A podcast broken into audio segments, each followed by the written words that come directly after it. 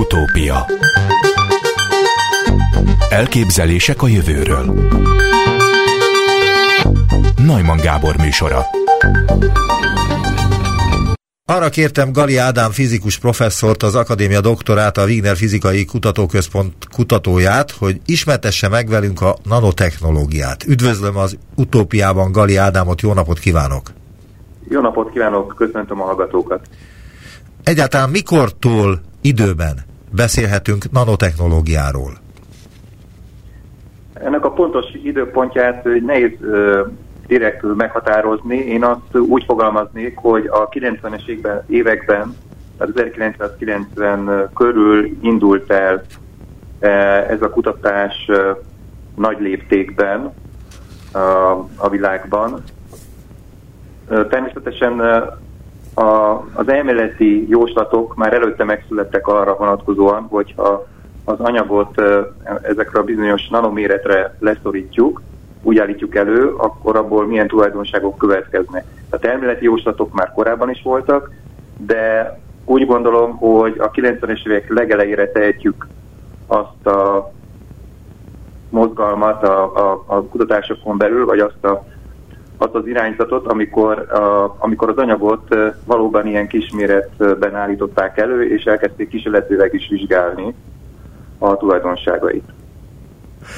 Azt olvasni a lexikonban, hogy a nanotechnológia feladata az anyag tulajdonságainak meghatározása, befolyásolása, illetve nanoszerkezetű eszközök készítése. És hát arra lennék kíváncsi, hogy mik azok a nanoszerkezetű eszközök, amiknek a készítésére létrejött tulajdonképpen egy új tudományág? Hát nem mondanám, hogy új tudományág, de mindenképpen azt, azt, azt, azt mondanám, hogy, hogy ez vala, úgy lehet ezt tekinteni, egy kicsit defináljuk, hogy mit jelent az, hogy nano, ez, ez a szó itt, hogy nanotechnológia, tehát mi a nano szó, az mit jelent? Az...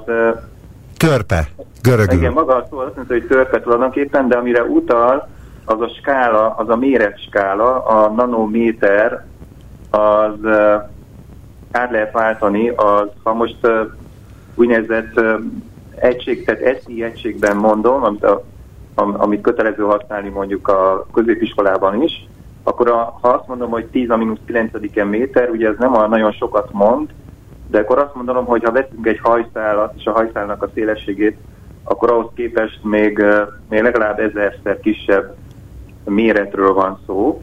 Tehát azt mondanám, hogy ez, ez a nanométer skála, ami lehet tíz nanométer, vagy egytől tíz nanométerig, tíztől száz nanométerig, vagy akár egy mikrométernél kisebb. Tehát azért ez a nanomét, nanotechnológia, hogy mit nevezünk nanoméretnek, ez is egy kicsikét diffúz. De én azt mondanám, hogy valahol a nagyobb molekulák és a nagyobb kristályok közötti tartományról van szó. A kristályok azok olyan szerkezetek, ahol az atomok úgy rendeződnek, hogy szabályosan rendeződnek egymás után, és egy nagyobb makroszkopikus, általunk is kézzelfogható anyagot eredményeznek, amit még meg is tudunk fogni. Tehát a kettő között, vagy legesetleg csipesszel tudunk megfogni. Tehát e között a két tartomány között helyezkedik el, és tipikusan én azt mondanám, hogy abból indulunk ki, hogy elképzelünk egy makroszkopikus anyagot, amit meg tudunk fogni. Tessék? Képbe tudunk fogni, igen? Elkezdjük ezeket így felvágdosni egyre kisebb és kisebb darabokra, akkor el tudjuk azt képzelni, hogyha van egy, egy ilyen kristályunk, amit, amit mondjuk egy vegyünk egy sókristályt, amit minden, mindenki lát. Ugye, amikor, a, amikor megsózzuk a kenyeret, akkor még azt is látjuk, hogy valamikor nagyon kicsi szemcsék vannak, de ugyanakkor ezek össze tudnak állni ilyen nagyobb szemcséké is. Ugye ezt megpróbáljuk gyakran megakadályozni, hogy ezek így összeálljanak.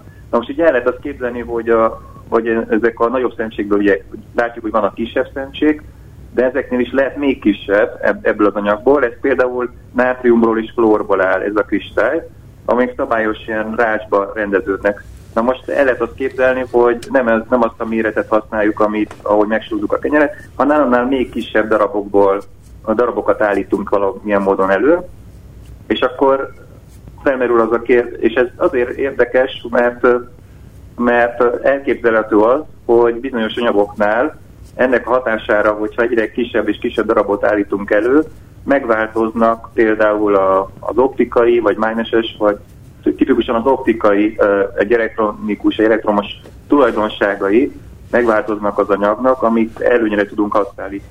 A másik, ugye két, két hajtó, azt mondanám, hogy két hajtó ereje volt ennek a nanotechnológiának. Az egyik, az a, amit korábban úgy neveztünk, hogy mikroelektronika, tehát a, a elektronikus, ahogy azt mondtam, hogy ezerkilencszázkilencvenes évekig beszéltünk mindenképpen a mikroelektronikáról, ugye ami az egész életünket befolyásolja, a számítógépek, az okostelefonok is mind ezeken a tranzisztorokon alapulnak, meg a csipeken, amiket használunk, az okostelefonok. De volt, ezekben a tranzisztorokban a méretet egyre jobban leszűkítették, és már annyira leszűkítették, hogy elértük ezt a bizonyos nanométer tartományt, tehát az anyagnak a méretskálája ebbe a bizonyos egytől száz nanométerbe terjed. Tehát ez, és akkor, ahogy mondtam, az anyagnak a tulajdonságai már valamilyen módon megváltoznak, és ez befolyásolhatja ezen eszközöknek a működését, illetve hát ez volt az egyik hajtóereje annak, hogy mi vizsgáljuk meg azt, hogy a nanoméretben hogyan változnak az anyagnak a tulajdonságai. A másik hajtóereje az pedig a következő, hogy ha veszünk például biológiai molekulákat, akkor gyakran azoknak a mérete is, a nagyobb fehérjéknek a mérete valahol ebbe a tartományba esik. És ha azt szeretnénk, hogy például valami gyógyításra fel szeretnénk, vagy diagnosztikára szeretnénk használni ezeket a nanokristályokat, vagy nanoméretű szerkezeteket, akkor azt várhatjuk, hogy mivel ezeknek a mérete hasonló a biológiai molekulák méretéhez, esetleg, vagy annál talán még kisebb is, akkor arra tudjuk ezeket használni, hogy akár az emberi szervezetben is valamilyen fel tudjuk deríteni például azt, hogy hol vannak tumorsejtek, vagy esetleg azoknak a gyógyítására is fel tudjuk használni. Tehát én azt mondom, hogy ez a méretskála azért érdekes, ahogy mondtam, egy, volt egy olyan hajtó ereje, ami a, a, a mindennapi technológiában, a mikroelektronika, korábban mikroelektronika volt, az, annak a fejlődésével is előjött, illetve ezeket lehet arra használni, hogy közvetlenül bejutassuk akár élő szervezetbe, és vizsgáljuk a biokémiai meg egyéb reakciókat, amelyek alapján mondjuk esetleg betegségeket is lehet diagnosztizálni, vagy akár gyógyítani. A nanovilágban milyen törvényszerűségek érvényesülnek? Olyanok, mint a normális nagyvilágban, vagy olyanok, mint a kvantummechanikában? Igen, ez egy nagyon jó kérdés. Valóban az egyik legfontosabb tulajdonsága, most a kristályokról, mint példát mondtam, maradunk, hogyha a kristályoknak a méretét egyre kisebbre választjuk, és elérjük ezt a bizonyos nanométer, egy tíz vagy akár száz nanométeres tartományt, akkor úgy fogalmazunk, hogy a kvantumbezártság effektus lép fel, ami azt jelenti, hogy, hogy az anyag az egyre inkább kezd hasonlítani az őt felépítő atomoknak a tulajdonságaira. Tehát ahogy mondtam, például, most mondok egy példát, a, a, mondtam az előbbi példát, hogy a kristályok ugye atomokból épülnek fel, csak rendezetten helyezkednek el kristályban. Ha nagyon sok ilyen atom e, építi fel a kristályt, akkor, e, akkor egy adott optikai tulajdonság kialakul. Például átlátszó az anyag esetleg, vagy valamilyen színe van ennek az anyagnak. Viszont, hogyha e, egyre kevesebb atomból építjük fel a kristályt, tehát egy, a, egyre kisebb méretű lesz, akkor e, átalakul az, úgy, úgy, úgy fogalmaztuk meg, az elektron szerkezet, és ennek hatására például, és ezt nevezzük kicsit ilyen kvantum bezártságnak, mert, mert véges számú atom, tehát nagyon kevés számú atom, már az eredetihez képest építi fel ezt a kisebb kristályt, a nanokristályt, és ennek hatására például az optikai tulajdonságai megváltoznak, lehet, hogy korábban például szürke színű volt, vagy, vagy teljesen elnyelte a fényt, vagy visszaverte a fényt, de amikor egy nagyon pici kristály lesz belőle, akkor viszont, ha megvilágítjuk ezt a kristályt, akkor egy másik fénnyel világítani fog, még korábban nem világított. Vagy úgy megváltozik meg a világítása, hogyha megvilágítjuk ezt a kristályt, akkor úgy változik meg, hogy minél, minél kisebbé válik, annál inkább a kék szín tartomány felé tolódik el a, ez a világítás. Tehát ezt mi fluoreszcenciának nevezzük, amikor megvilágítjuk egy adott hullámosszú fénnyel, általában lézerrel szokták a kísérletekben, és cserébe egy másik hullámosszú fénnyel e, válaszol, és ezt e, érzékeljük mi, akár az eszközeinkkel, de valamikor szabad szemmel is lehet látni, hogyha a látható fényben történik. Tehát arról van szó, hogy e, minél kisebb méretet kapunk, annál inkább e, például kék szín tartomány felé tolódik el ez a világítás. Tehát e, itt arról van szó, hogy ugyanazokból az elemekből, ugyanazokból az atomokból építem fel a kristályt, de hogyha szabályozom ennek a méretét, hogy például legyen öt nanométer átmérőjű, vagy legyen három nanométer átmérőjű, már korábban már megadtam, hogy a nanométer az milyen nagyságrendbe esik. Ezt úgy kell elképzelni, hogy adott kristályoktól függően, mondjuk ez összesen áll tízezer atomból, vagy összesen áll csak ötezer atomból ez a nanokristály, de, de vannak olyan kristályok, ahol nem ötezerről beszélünk, hanem néhány száz atomról ebben a, tartom, a mérettartományban, tehát a, ha ezt változtatjuk, ezt a méretet, akkor hangolni tudjuk, hogy milyen színű fényű nyelv világítson. Tehát minél nagyobb, annál inkább a vörösebb irányban megy, minél kisebb, annál inkább a kék irányba, és ezáltal e, érdekes mondjuk e, alkalmazásokat e, lehet ebből kiváltani. Például ugye vannak a, a különböző úgynevezett, ezeket valamikor úgy is hívják ezeket a nanokristályokat, hogy kvantum pöttyök, vagy kvantum dot angolul szóval, a dot az a pötty, és gyakran magyarul mondhatjuk kvantum pöttynek.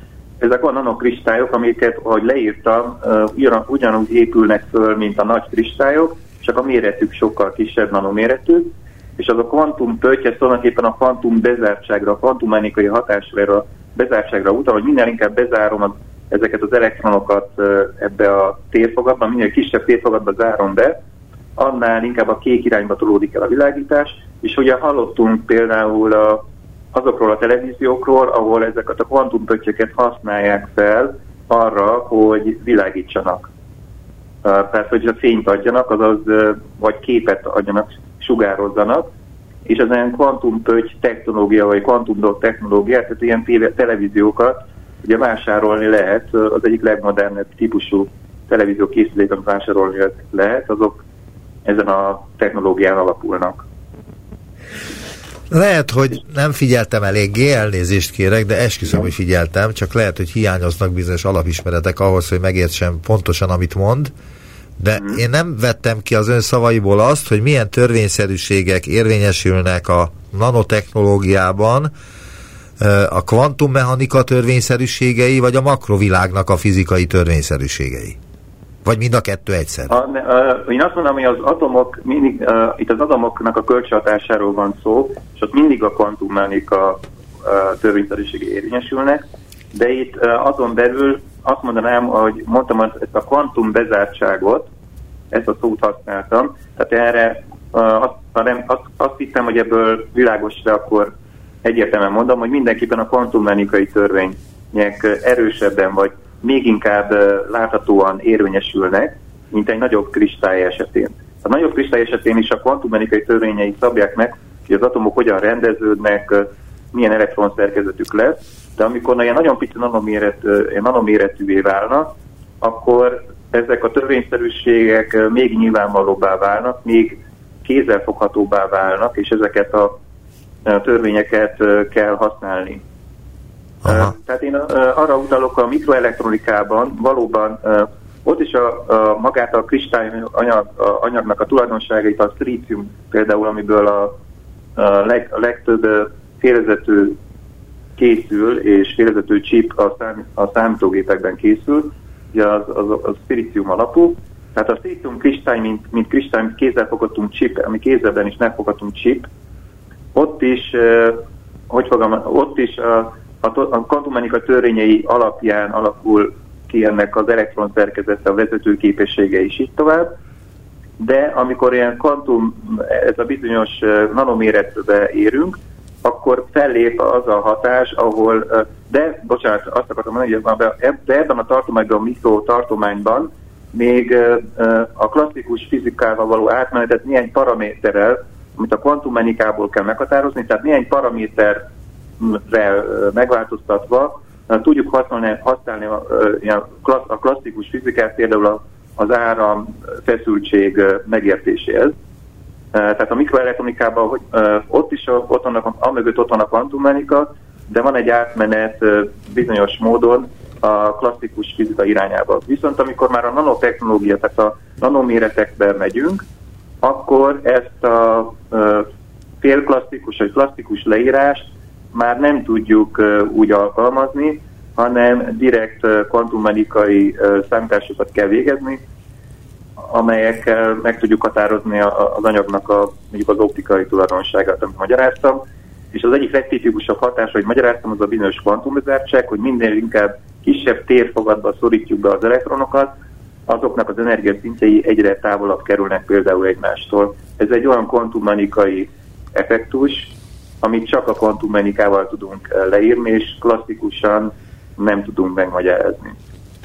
Van olyan, hogy legkisebb nanorészecske? Um, Azért nem lehet értelmezni pontosan a kérdést, mert ahogy mondtam, tulajdonképpen... Akkor el, megmagyarázom, amikor... megmagyarázom akkor, hogy mire gondoltam. Igen. Tehát arra gondoltam, hogy az ember előállít a nanotechnológia segítségével mindenféle eszközöket, meg mindent, amit, amit tud, de van-e olyan legkisebb szint, ami alá nem tud menni az ember? Én azt gondolom, hogy nincs, mert, mert ugye én azt is szoktam, úgy is szoktam fogalmazni, remélem, hogy emiatt nem érek el semmilyen negatív kritika a kollégáim részéről, hogy a nanotechnológia az gyakran, amikor már a, nano, amikor már a nanométer tartományban vagyunk, tehát az egytől tíz nanométer tartományban, vagy egytől öt nanométer tartományban, akkor tulajdonképpen egy nanokristályt, ahol mondtam, ahol, ami annyiban különbözik egy molekulától, hogy ott rendezett módon az atomok egy rácsban rendeződve helyezkednek el, csak nagyon kicsi ez a kristály, ahogy mondtam, mondjuk öt nanométer átmérőjű.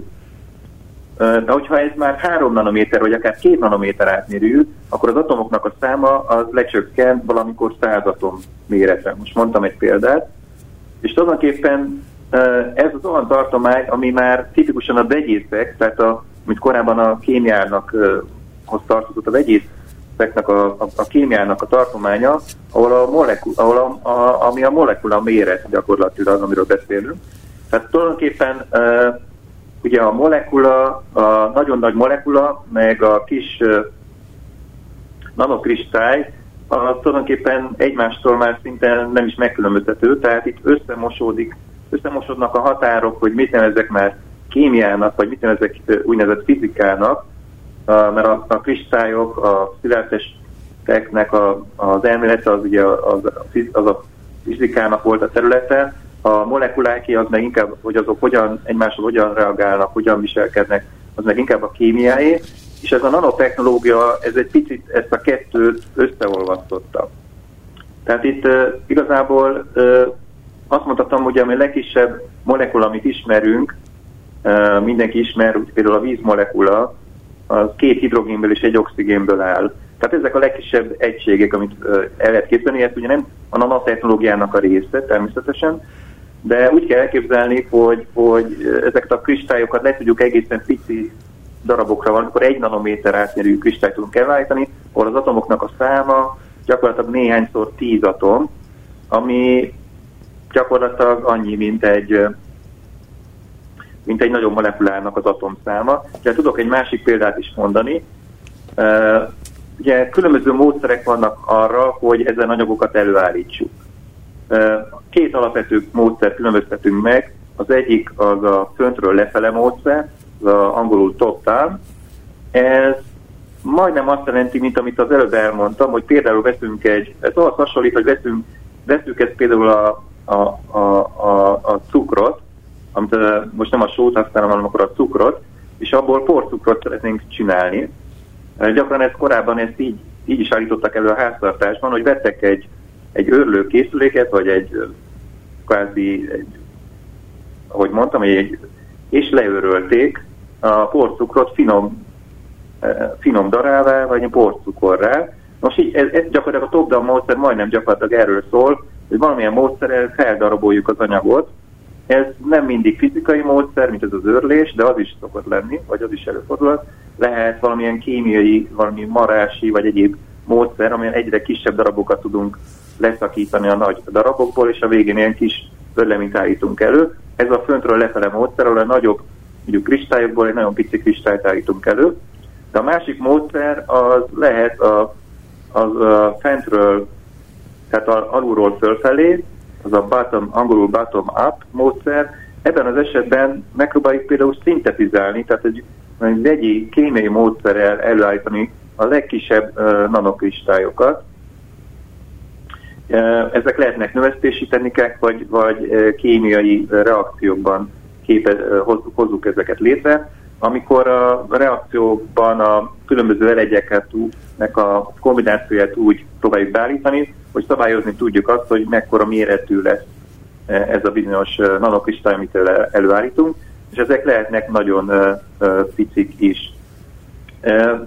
És igazából ugye az egyik módszer, a, a föntről lefele módszernek az lehet a hátránya, hogy nagyon nehéz pontosan szabályozni azt, hogy az a végkimenet, tehát hogy, hogy pontosan azonos méretű nanokristályaink legyenek ebben a példában, azt, azt nagyon nehéz, az valamikor szűréssel vagy egyéb módszerekkel kiválogatni, hogy azonos méretűeket kapjunk, hogyha erre van szükségünk.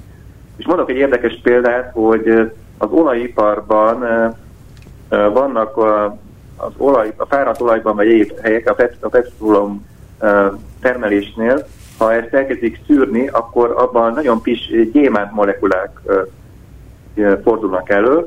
A legkisebb ilyen gyémánt molekula az tíz darab szénatomból áll, és, és tizenhat hidrogén fedi le az szén, azokat a szénatomokat, amelyek nem kötnek négy kötéssel más szénatomhoz.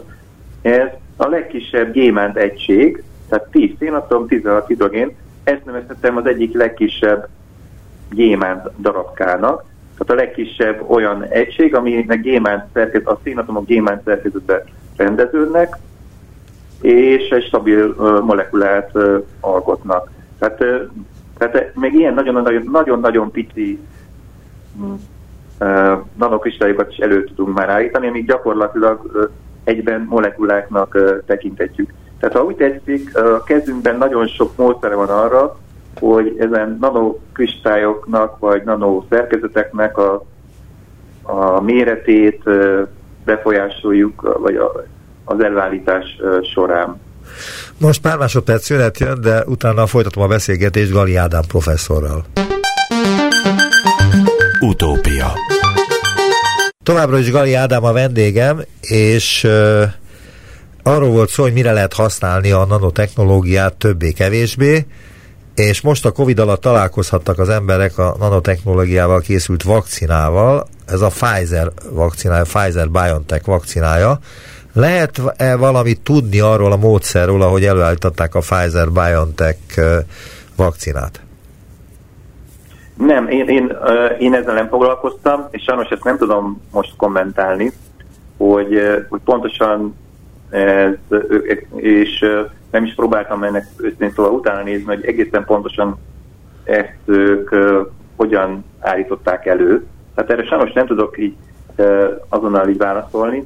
Ugye ezen nanokristályoknak uh, a, a felhasználását, illetve én említettem olyan felhasználását, hogy például ezek világítani tudnak, és ha bejutatják például az emberi szervezetben, szervezetbe, uh, például műtét során uh, már használják uh, bizonyos uh, tehát ö, operációnál, tehát ö, mikor éppen operálnak valakit, hogy bizonyos, hogy megvilágítsanak bizonyos területeket, hogy ö, mint egy kvázi online diagnosztik, vagy ö, tehát itt az operációval egy időben futó diagnosztikát végeznek, amiket befest úgymond ez a világító nanokristály, akkor tudják, hogy azokat a részeket kell például eltávolítani a, az operáció során, és csak, csak azokat a részeket távolítják el. Ezt a mostani időben is használják, de a nanokristályoknak lehetnek olyan tulajdonságai, hogy például előseg, elő tudnak segíteni olyan kémiai reakciókat, amelyek amúgy nagyon lassan történnének meg. Ezek a katalizátoranyagok, Tehát veszünk egy adott kristályt, akkor annak lehet, hogy semmilyen katalizátor szerepe van, vagy nagyon gyenge a, a katalizálási képessége, amikor elősegít valamilyen kémiai reakciót, viszont hogyha nanoméretűvé alakítjuk, akkor átalakulnak a tulajdonságai, ahogy, ahogy ön is fogalmazott a kvantummechanikai törvények szerint, és akkor viszont meglepően jó hatékonysággal tud katalizátorként föllépni, tehát nagyon jó katalizátorként lehet használni. Hát én nem néztem el azt, hogy ezt a konkrét gyógyszernek az előállításában a, a, ez a nanotechnológiáról most melyik a, olyan a, tulajdonságot használ anyagnak, amely erősegíti az előállítást, ennek nem néztem konkrétan utána. De ez bármelyik típus szóba jöhet, tehát én, én gondolok a, a megfelelő reakciók, tehát a kémiai reakciók, amik ahhoz kellenek, hogy szintetizálják például az adott anyagot, az könnyen, könnyen lehet, hogy ilyen nanokristályok segítségével valósították meg. Mennyire hasonlítanak a, az anyag tulajdonságai a nanorészecskéinek a tulajdonságaihoz? Ha most a, a nanokristály példánál maradunk, akkor ugye tudni kell, hogy olyan a nagy kristályt, amit akár kezünkbe is megfoghattuk, ilyen makroszkópikus, azok ugyanazon atomokból épülnek fel, mint a kicsi nanokristályok. Ebből következően azért vannak olyan tulajdonságai, amelyek az, amelyeket azt gondoljuk, hogy átviszi, vagy, vagy, vagy úgy megörökli a kis nanokristály is. Tehát például azt mondom, hogy valamilyen anyagnak ellenáll, tehát például kémiai ellenállóság, a sav elleni ellenállóság, vagy egyebek. Azt gondoljuk, hogy esetleg ez nem csak a, a nagy kristályra ez jellemző, akkor ez a nanokristályra is jellemző tud lenni, de mégsem ilyen egyszerű a helyzet, mert a nagyon pici nanokristályról van szó, ez a bizonyos kvantumlezártság, ugye az elektron szerkezetét megváltoztatja az anyagnak, és ennek következtében például a kémiai marással szemben való ellenálló képesség is változhat. Tehát azt mondom, hogy a mérettől függően is, tehát attól függően, ha már száz nanométeres anyagról beszélünk, akkor, akkor a, a, az eredeti anyagnak a tulajdonságait nagy részét megörökli az a nanokristály.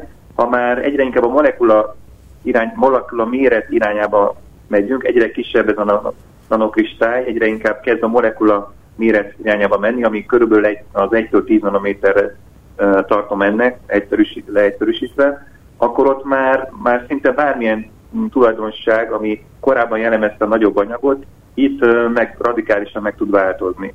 De ez, ez tulajdonképpen pont azért jó, mert uh, így a mérettel tudjuk hangolni, szabályozni ezeket a tulajdonságukat. Tehát a nanotechnológiának az egyik nagy hajtóereje, ezt már az előbb is talán próbáltam ecsetelni az, hogy ugyanazokból az atomokból építjük fel, mint a nagy kristályt, de ennek a méretnek a finom hangolásával, tehát akár csak egy nanométer átmérő differencia a, ebben a, mér, mére, a különböző nanokristályokban adhat lényegesen eltérő tulajdonságukat, akár a kémiai tulajdonságokat, akár az optikai vagy uh, tulajdonságait illetően. Tehát elnézést, a nanotechnológia, amit egy új játékszer egy picit. Elnézést, hogy itt a szavába vágok, de olvastam egy tájékoztatóban, hogy különböző anyagok nanotechnológiai felület kezelésével, és itt jön az, amiről beszél most, az üveg, kerámia, textil, fa, pórusos felületek, az autólak, szélvédő, sok más, a felület sok új és hasznos tulajdonságokat szerez, amelyek védik a felületet és meghosszabbítják az élettartamát. A nanorészecskék egy védőréteget hoznak létre, amely ellenáll a víznek, olajnak, folyadéknak és a szennyeződésnek is.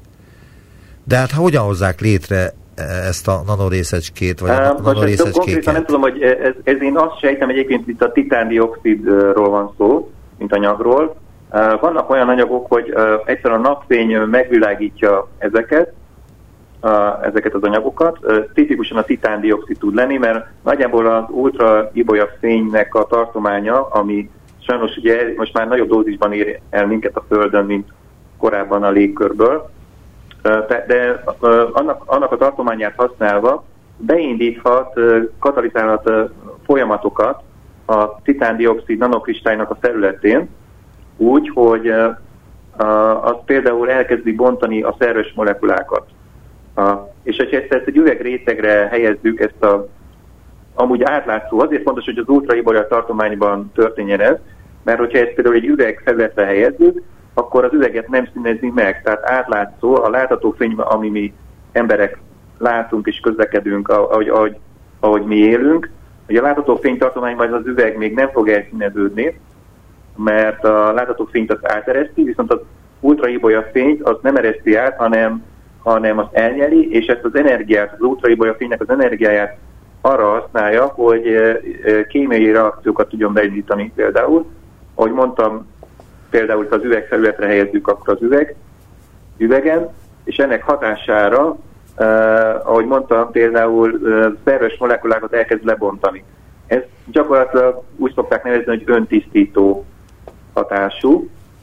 Igen, de, de, de elnézést, de hogyan hozzák létre ezt? Tehát olyan pici részecskékről van szó. De, de, de, igen, de, de ezt úgy kell képzelni, hogy ebből egy réteget is lehet képezni, tehát ezekből a nano, ezek most nem ilyen nagyon pici nanoméretű kristályok, ezek inkább nagyobb darabok, ilyen több, ilyen száz nanométer átmérőjűek, ilyen kristály darabok, de ezekből lehet egy, egy, egy réteget, egy hordozón, egy réteget fölépíteni. Tehát úgy kell elképzelni, ezt nagy valószínűséggel, most ennek konkrét technológiát most nem ismerem, amit konkrétan rákérdezett, de azt gyanítom, hogy ez egy úgynevezett kémiai gözdüláztás módszerrel, vagy ehhez hasonló módszerrel, mondjuk vesznek egy üveget, amit be akarnak ezzel a réteggel borítani, és úgy kell elképzelni, hogy azon van egy eljárás, egy kémiai gözdüláztás módszer, amivel ezeket rá növesztik. Ez, ez, ez, amit az előbb mondtam, ez a, a alulról fölfele építkező szintetizáláshoz hasonlító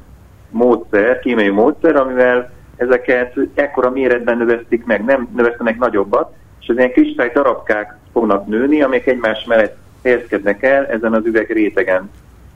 Amit, amit mondtam, igen, és el... akkor így, így lehet kialakítani. Elnézést, volt olyan uh, munkahelyen, ahol ilyen technológiával dolgoznak?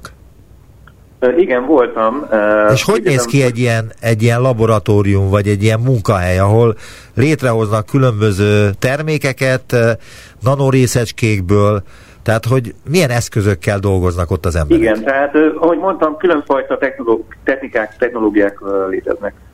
Uh, a, a, azzal kezdtem, hogy az előbb mondtam egy uh, példát, az a kémiai gözdüláztás módszere, ez, ez úgynevezett használnak egy uh, úgynevezett uh, ilyen reaktort, de most ez nem a, ez nehogy félreértsék, ez nem a, a, ahol a reakció lezajlik, tehát ez nem, ez nem, ez nem ez semmi köze az atom, az atomokhoz, az atomok hasításához.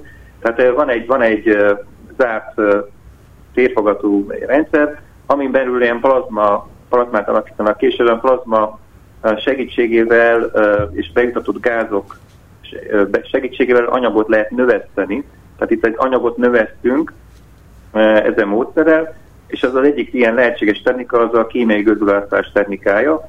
Tehát ezt úgy kell elképzelni, mint egy, egy, egy, ez egy nagyobb berendezésnek néz ki, akkor úgy néz ki, mint a, a vezérlő és egyéb egységei, mint egy szekrény, de, a, de maga a, a tér, ugye attól függ, hogy mekkora anyagot akarunk létrehozni. Itt milyen a laboratóriumról beszélünk, nem pedig egy gyárról, akkor, a, akkor tipikusan ez a, hogy mondjam, ahol ez a növesztés zajlik, az, az egy nem túl nagy térfogat, tehát mondjuk egy egy köbméter át most körülbelül térfogat, ami belül behelyezzük ezt az anyagot, és ott a, azt a plazmát kialakítjuk és növesztjük az anyagot. Tehát ezt úgy kell elképzelni, hogy, tehát ez nagyjából így lehet elképzelni. De vannak, amit a saját laborunkban végzünk, nanotechnológiai kutatásokat, ott nem ezt a módszert használjuk, ott mi gyakorlatilag egyrészt szintetizálunk anyagot úgy, hogy, hogy mi konkrétan például szilícium-karbidnak nevezett anyagot állítunk elő, ami szilíciumatomból és szénatomból áll.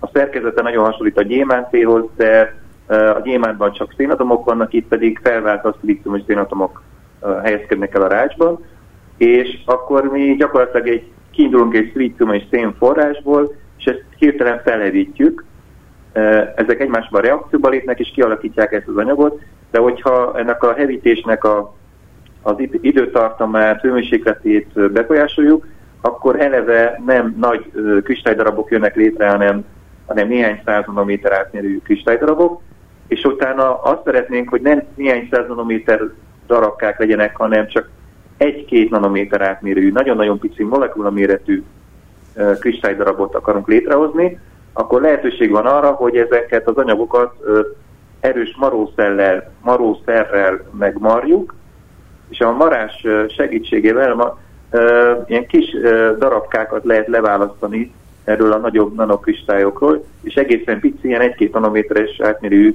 kristályokat lehet létrehozni, tehát ezek vegyész kémiai módszerekkel is lehet fölülről lefele haladva nagyon pici nanokristályt létrehozni. Tehát az, az egyik módszer az a cé vé dé-nek rövidített kémiai gőzlehajtás módszere, az úgy működik, mint egy szintézis módszer, így az fölépíti az anyagot, elemeiből szintetizálja. A másik módszer, amikor már előállítottuk a nagyobb kristályt, akkor mondjuk marószerekkel, ez egy hidrogénfluorid, nagyon erős marószerekkel tudjuk kisebb darabkákra lehasítani, és utána ezeket szűréssel, stb. Ugye magunk ki, kiválasztani, és azokat utána később használni. Ezeket az anyagokat, amiket mi állítunk elő a mi saját kutatásainkban, azt például mi biológiai uh, rendszerekbe szeretnénk használni, uh, például uh, rák kezelésben is reméljük majd hasznosítani.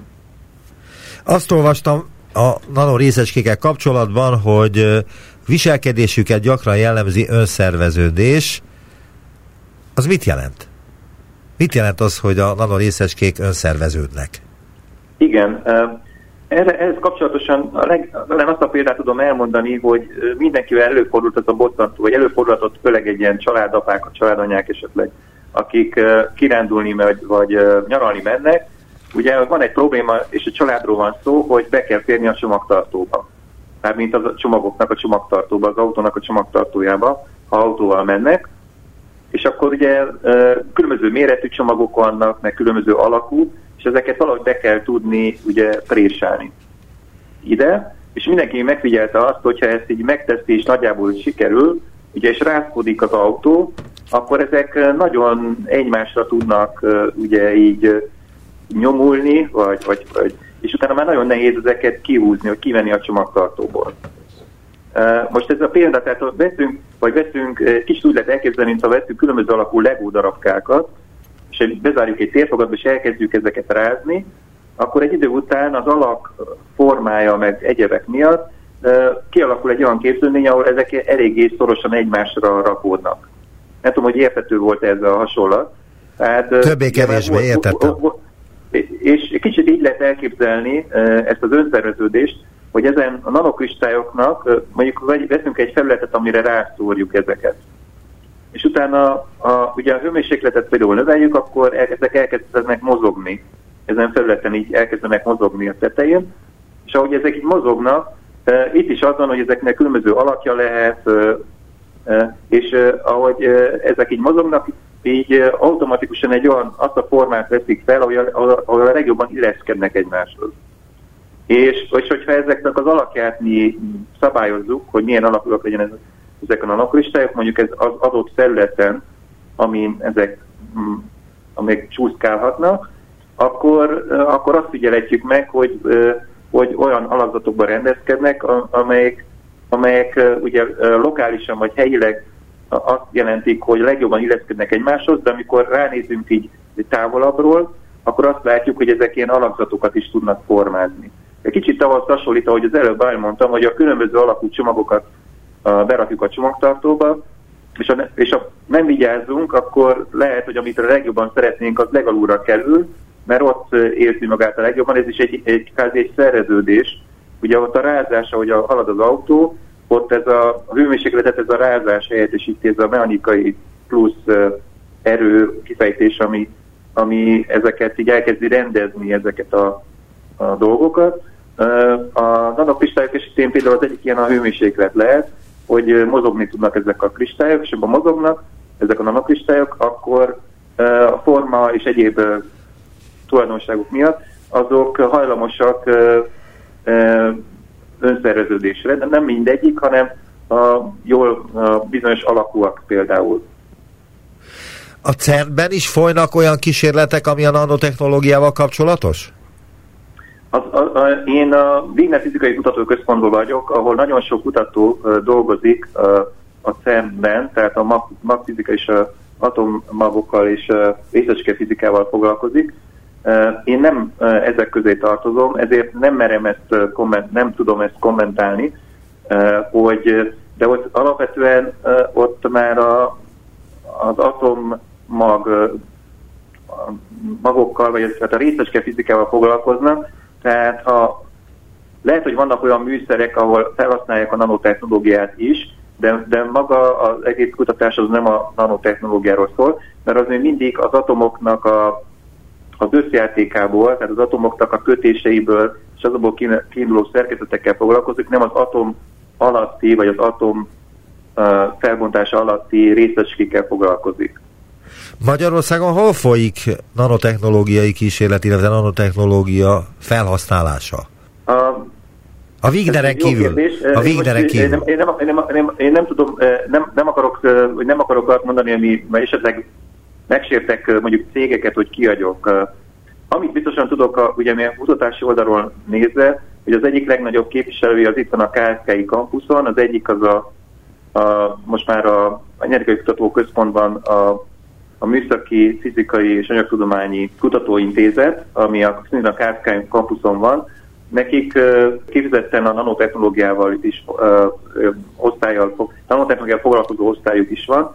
Ezekből van olyan, ami az úgynevezett most nagyon fontos kétdimenziós anyagokkal foglalkozik, és van egy olyan vetülete, ami érdekes itt felhozni, az az, hogy a Bíró László Péter akadémikus például azzal foglalkozik, hogy vannak úgynevezett biomimetikus anyagok, tehát olyan anyagok, amit a, ami a biológiai rendszerekben, például lepkéknek a szárnyában látnak, hogy a bizonyos lepkéknek a szárnyának a, a színe, a, a színét ezzel, ezzel a, nano, a nano szerkezetekkel lehet megmagyarázni, tehát hogy az, az alakítja ki azt a színt, amit látunk. Bizonyos lepkefajtáknál például ez látszik, és lehet, hogy ezt a tulajdonságot, vagy ezeket a, ezt a tudást, amit, uh, amit ezáltal szerzünk, hogy megvizsgáljuk ezeket, hogy, uh, ezeket a biológiai, tehát például élőlényeket, uh, adhat arról tudást, hogy uh, hogyan lehet például milyen különböző színű um, textileket létrehozni, vagy, uh, vagy, vagy azt, azt is megfigyelték, hogy bizonyos állatok uh, például, hogy hogyan tudnak jól rátapadni ilyen területekre, tehát uh, olyan lábuk van, amiket nagyon jól tapadnak. Ott is valószínűleg a, azoknak a, megnézzük közelről a lábuknak a, mondjuk a bőr, a pikkely szerkezetét, akkor ott is azt látjuk, hogy ott nanoszerkezetek vannak, amelyek elősegítik azt az erős tapadást, és lehet, hogy ezen tudás segít abban, hogy ilyen, olyan mesterséges anyagokat hozzunk létre, amelyekkel például nagyon ragasztókat lehet előállítani. A beszélgetés elején feltettem önnek azt a kérdést, hogy van-e olyan, hogy legkisebb nanorészecske, és voltak éppen azt mondta, hogy ezt nem lehet értelmezni, ezt a kérdést. Mindegy, megmagyarázta, hogy miért. De az a kérdésem, hogy a mikrovilág is ugyanolyan végtelen, mint a makrovilág? A mikrovilág ugyanolyan végtelen, mint a makrovilág. Én azt eh, inkább átfogalmaznám úgy, hogy, hogy az a képesség, hogy, hogy ezen atomokat, amiket a minket világ, ami, ahogy mi megértjük a mostani fizikai világunkat, ahogy, amik felépítik a molekulákat, felépítik a kristályokat. Tehát ezek atomokból épülnek fel. Úgy képzelhetjük el ezen atomokat, mint egy legó darabkákat, amelyeket megpróbálhatunk ebből építkezni, és különböző célzott tulajdonságokat előállítani.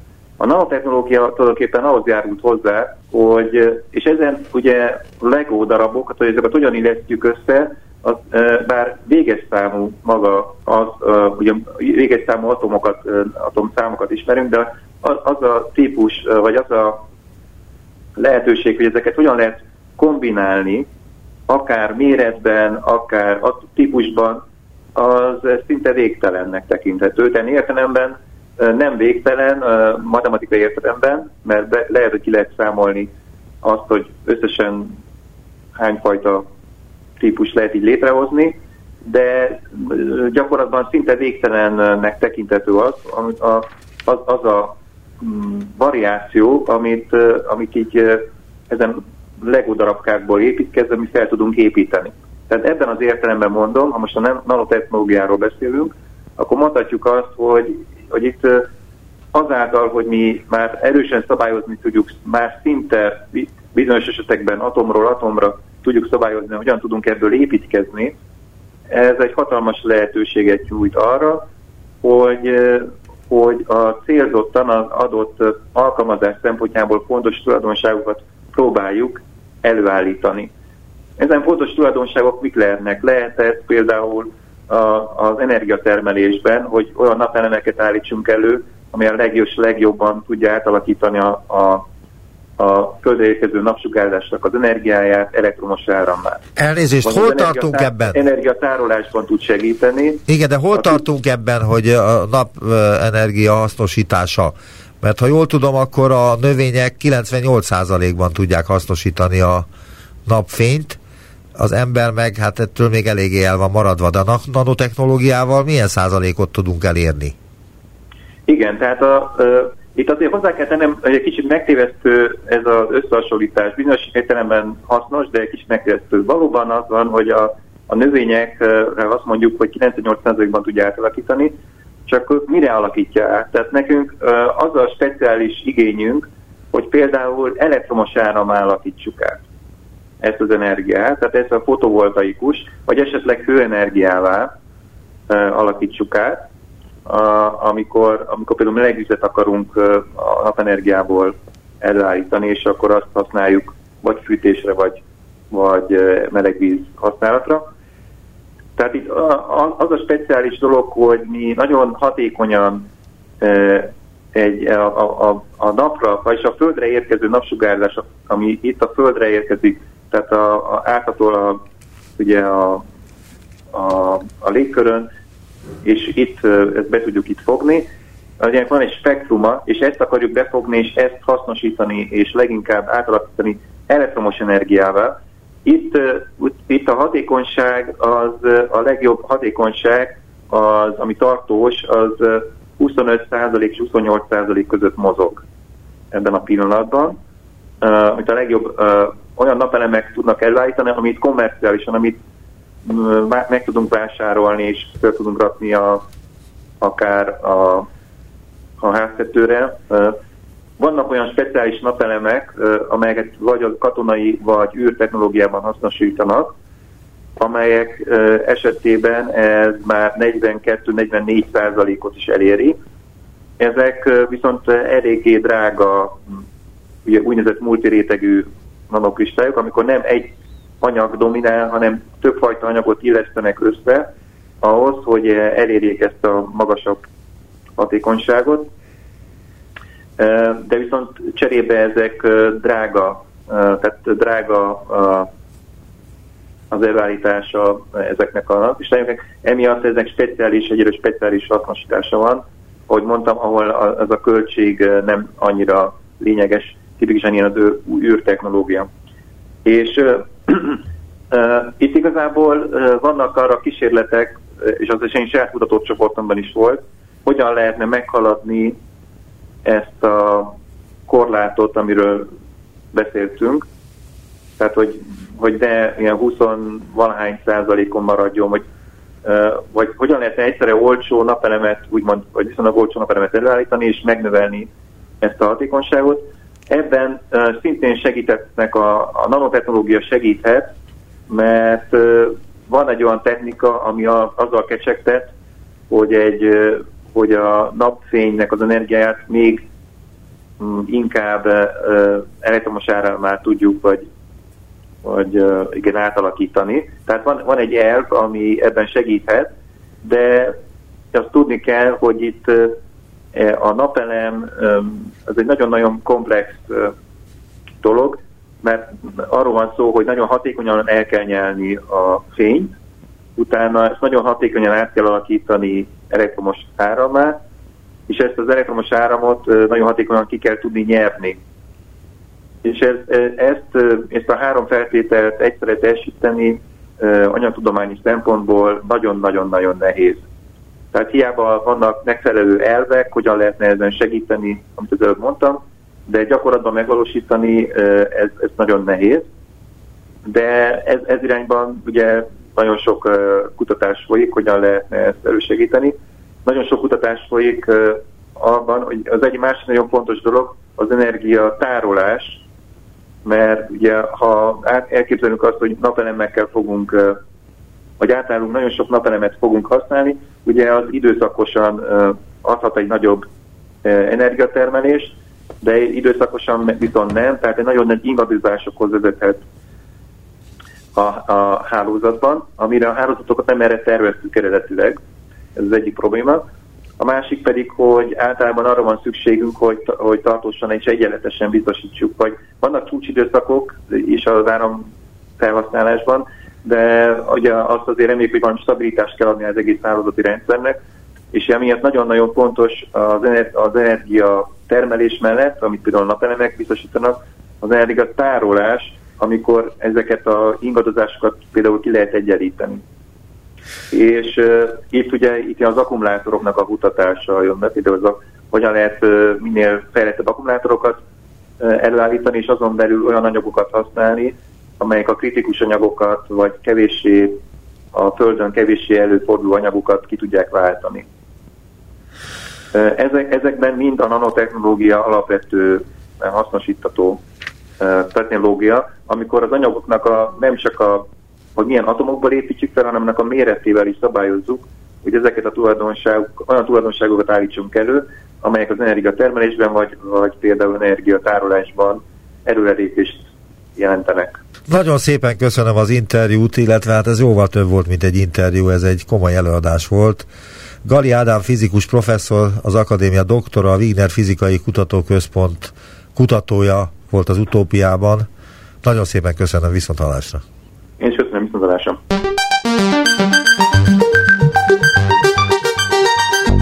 Visszaértünk a jelenbe. Neumann Gábor Utópia című műsorát hallották.